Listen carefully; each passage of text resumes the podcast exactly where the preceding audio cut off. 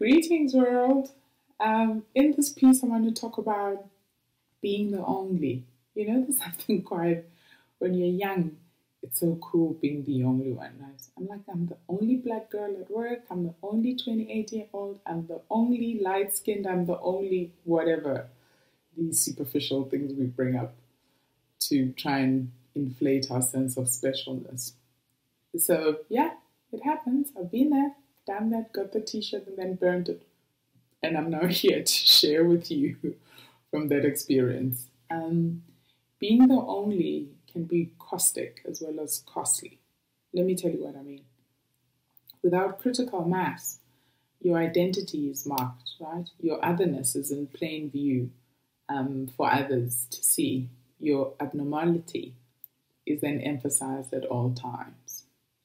I remember I worked in an environment where uh, the leader just that leader had decided that what I wear would be a point of fascination for them, but also a tool to use to other me. So it would be in an elevator after having delivered some big campaign for something important.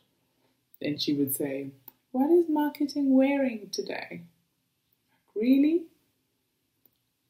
On the few occasions we find ourselves stuck in an elevator together, two smart women, you know, masters PhD scholar, CEO of big corporate, and that's what you want to talk about? My style over my substance, and just leave me alone. But I know that she may have been struggling to find a point of contact because I truly was the only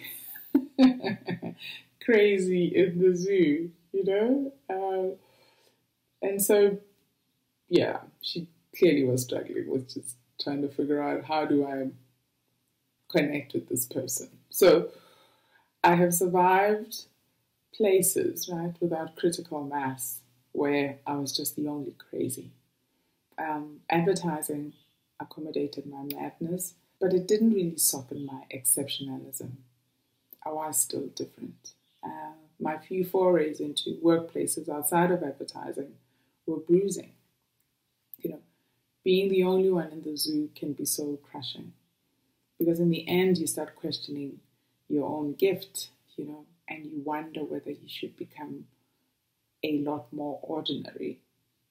And the flip side of that is becoming a lot less extraordinary. And it's a dangerous place to be. If fated, right, or pushed, um, eventually your transition in these terrains um, can be, yeah, can be bruising. It really can be bruising, can be lonely, can be painful. Because every minute you're aware that you're the only one there. You know, you stick out like a sore thumb. Therefore, to transform workspaces, I think critical mass is key. There should be more of you in that environment. So the challenge then is when you are led into a room where you're the only, don't shut the door behind you. Leave it open for the next person to come in. If they don't find their own way there, then be the one to volunteer. You know, uh, when a job opportunity crosses your desk, it may not suit you, but instead of you just saying, No, I'm not interested, think of somebody else you can recommend because when we are faced with and presented with those opportunities, the only way we can make the circle bigger is by speaking up others who are like us.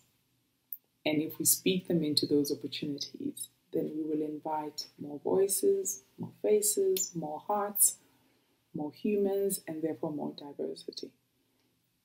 Because what you don't want to do on an ongoing basis is just get up, catch your breath, walk into an environment work or engagement, and then exhale at the end of the day. That stuff is kind of stifling.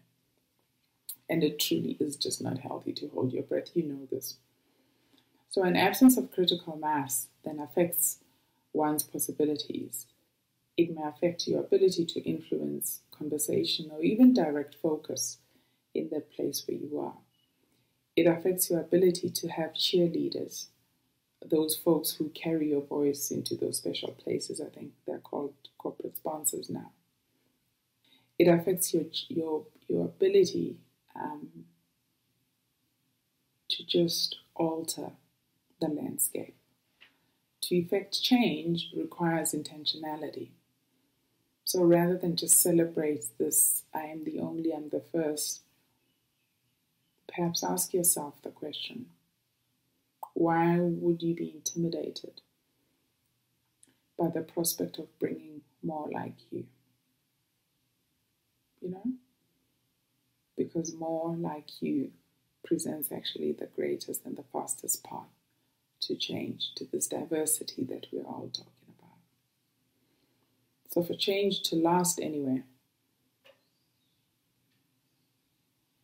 conversations about who is different must be had, but then they must stop.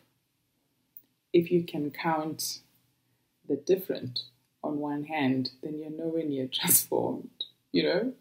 Um, pursue instead, I guess, a qualitative transformation across the complete ecosystem. If you're a leader and you're listening to this, ask yourself where are those opportunities for change? If you are working in corporate and you have a, a senior role, ask yourself how might you make that circle bigger? Because the change will show in the output, not just in compliant input. So it's not so hard being the only. I think it feeds the ego because we can brag about it at dinner tables. But if we truly want to play a role in driving change, then we have to keep the doors open behind us so more of us can come in.